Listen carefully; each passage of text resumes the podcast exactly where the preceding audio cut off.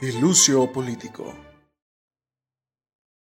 Bienvenidos a una edición más de Ilucio Político. En su vanagloriada sección, obviamente por nosotros, porque nadie más nos escucha, Ilucio Más. El día de hoy me acompaña mi compañera Fernanda. Hola, Alexander. Y como lo acaban de ver, yo no me presenté, pero soy Alexander Craudes. Como saben, esta sección está dedicada para diseñar, diseñar, eh, está diseñada para acercar ciertos conceptos y términos teórico-técnicos a nuestros escuchas, para que estos sean de alguna manera más entendibles, simples y pues sin tantos rodos académicos. Así bien, el día de hoy nos compete hablar de un término el cual suele meter en muchos aprietos a quien decida hablar al respecto de este, ya que puede ser todo y nada al mismo tiempo. Así es, nos referimos a ese gran elefante blanco de la ciencia política, el Estado. Como lo vimos en el episodio pasado, hay que retomar esas ideas, la política ha existido en todos los tiempos con muchas circunstancias, ha cambiado su forma, funciones e instituciones. Por ello, antes de empezar a hablar de lleno sobre qué es el Estado de dónde podemos abordar el Estado, es importante considerar que han existido muchos esfuerzos por conceptualizarlo y aún así permanece siendo una cuestión problemática puesto que existen diferentes teorías en ciencias sociales que se han ocupado de esto. Y como mencionaba Alexander, el Estado ha sido abordado desde diversas perspectivas, y es por ello que aquí queremos partir de entender un poco acerca de la filosofía política. Para entenderla, comenzaré diciendo que su objeto de estudio se relaciona con cuestiones como revelar las relaciones de poder entre gobernantes y gobernados, el conflicto social, los objetivos de la acción política, la índole de la autoridad, entre muchos otros. El Estado ha sido estudiado de muchas maneras, podemos encontrar el punto central de su estudio en su estructura, función o como sistema. Sin embargo, entre todo esto, también podemos hallar dos campos de investigación más o menos claros, que es la filosofía por un lado y la ciencia política por otro. En esta ocasión, nuestra atención se encuentra en aquello que comprende la filosofía política, que como lo mencioné anteriormente, comprende la, la mejor forma de gobierno, el fundamento del Estado, así como la esencia de la categoría de lo político. Ahora bien, ¿y qué quiero decir con todo esto y dónde podemos hallar todo lo anterior? Si bien la historia de la filosofía política es muy amplia, es posible ubicar algunos pensadores que han dejado una gran reflexión sobre el tema. Por ejemplo, Tomás Moro, Thomas Hobbes y Nicolás Maquiavelo. Con Tomás Moro nos ubicamos en el Renacimiento, donde el derecho natural es la base de cualquier comunidad. Se reconoce la obra Utopía como un diseño de la forma ideal de Estado.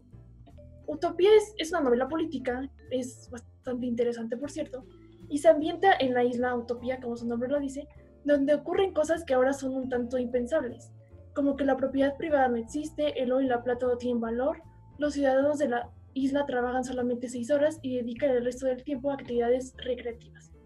En conclusión, la República y los habitantes de Utopía es un estado conforme a la razón.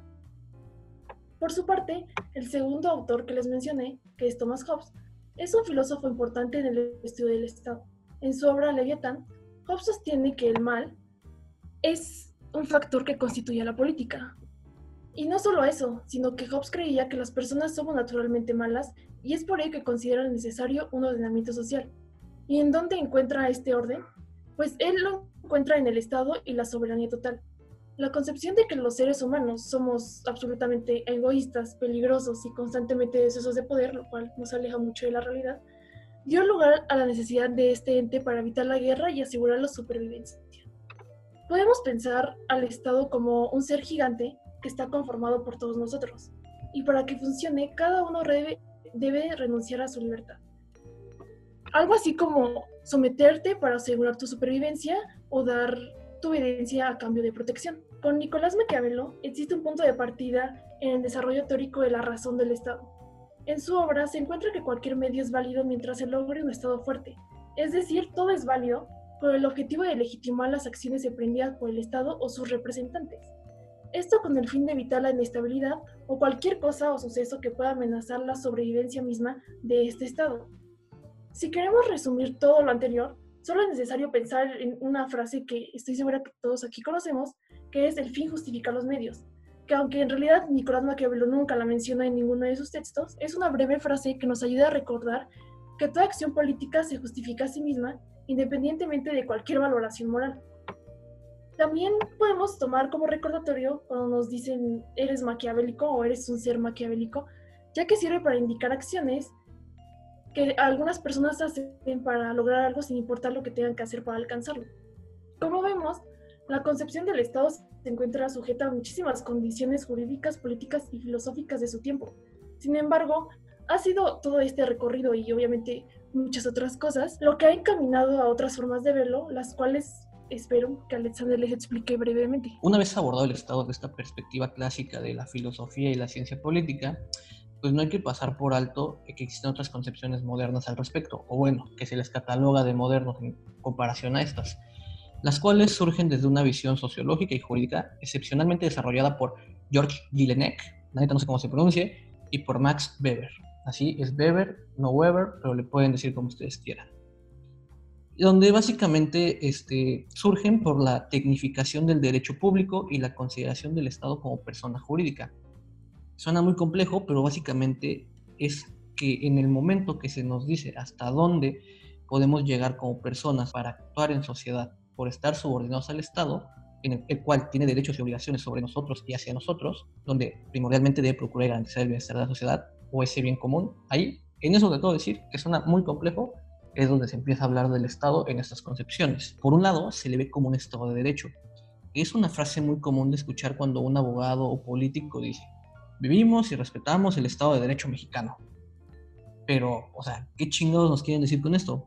Pues bien, de manera muy simple, creo yo, y en síntesis de toda una doctrina jurídica sobre el Estado, se refiere al Estado manifestado en las normas jurídicas reales, el peso de la ley, ¿no? Dirían algunos abogados o estudiantes de leyes, lo que dota al Estado con las capacidades de prescribir y proscribir. O sea que básicamente nos dicen qué podemos y qué no podemos hacer, así como tiene la capacidad de sancionarnos si incumplimos estas ciertas normas. Por otro lado, el Estado ha sido pensado en calidad de un organismo social, y aquí sí es un poco más complejo que esta visión previa, ya que esta responde a una cuestión de existencia histórica, objetiva y natural del Estado. Pues es un constructo social, ¿no? Como todo en la sociología, el cual a través del tiempo y por el devenir de diferentes cuestiones y procesos sociales, se ha vuelto un ente o se puede entender como un ente supraindividual porque emana de una correlación de fuerzas sociales que se obtiene del monopolio legítimo de la fuerza para la dominación. Y esto es que pues, está por encima de la individualidad nos hablar del sujeto en sociedad, debido a que desde esta perspectiva sociológica se busca entender el Estado en relación a la sociedad de manera empírica. Y a después de todo esto, yo sé que suena un cagadero, pero es más simple de lo que parece si lo reducimos un poquito más. Y pues es que el Estado, para los juristas, o sea, el Estado de, de derecho, se manifiesta en las leyes que rigen a la sociedad como cuestiones ideales para regir a los individuos. Y pues en resumidas cuentas es el deber ser del Estado, ¿no? Ese, ese idealismo. Mientras que el Estado, desde la visión sociológica, va a este como un objeto de estudio en tanto organismo social complejo, el cual se manifiesta, repito, de verdad, en términos muy simplificados, a un grupo político que fue capaz de garantizarse el monopolio legítimo de la fuerza de los individuos para dominarnos en apariencia protegernos. Esto en términos de beber, obviamente. En fin, esto no solo se refiere a que no se refiere solo a este aspecto, puesto que permea y está en vinculación con otros agentes sociales e instituciones, porque al ser complejo es estudiado en sí mismo, en sus estructuras, funciones, elementos constitutivos, mecanismos y órganos, entre muchos otros. Muchas gracias Alexander por este breve recorrido conceptual sobre el Estado. Y bueno, nosotros estamos súper conscientes que para entender a profundidad todo relacionado a esto, pues es necesario tomar un curso especializado, estudiar alguna carrera que se relacione a ello, pero aún así nos haría falta vida para terminar de entenderlo.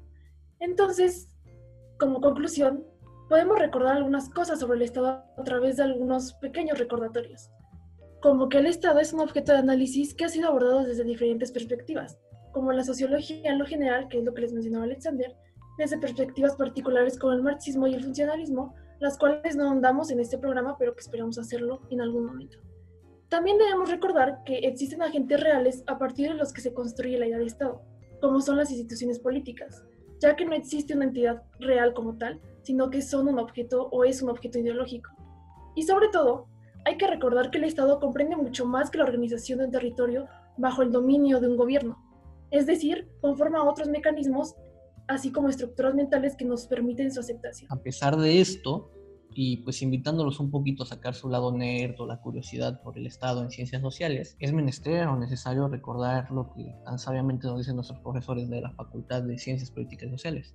No nos crean solo a nosotros y pues los invitamos a leer directamente a los autores o algo más sencillo para adentrarse en estos temas sería el texto de Estado, Gobierno y Sociedad de Norberto Bobbio, donde pues compila todo este matiz conceptual y ahonda en, en, otras ideas. Y bueno, creo que con esto concluimos el programa del día de hoy.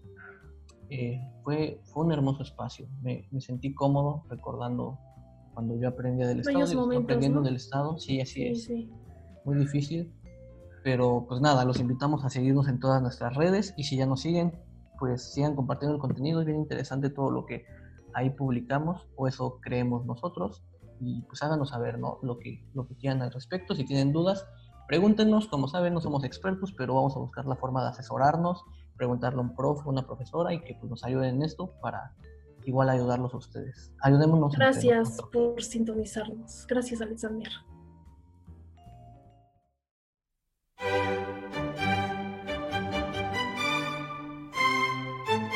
El Lucio Político.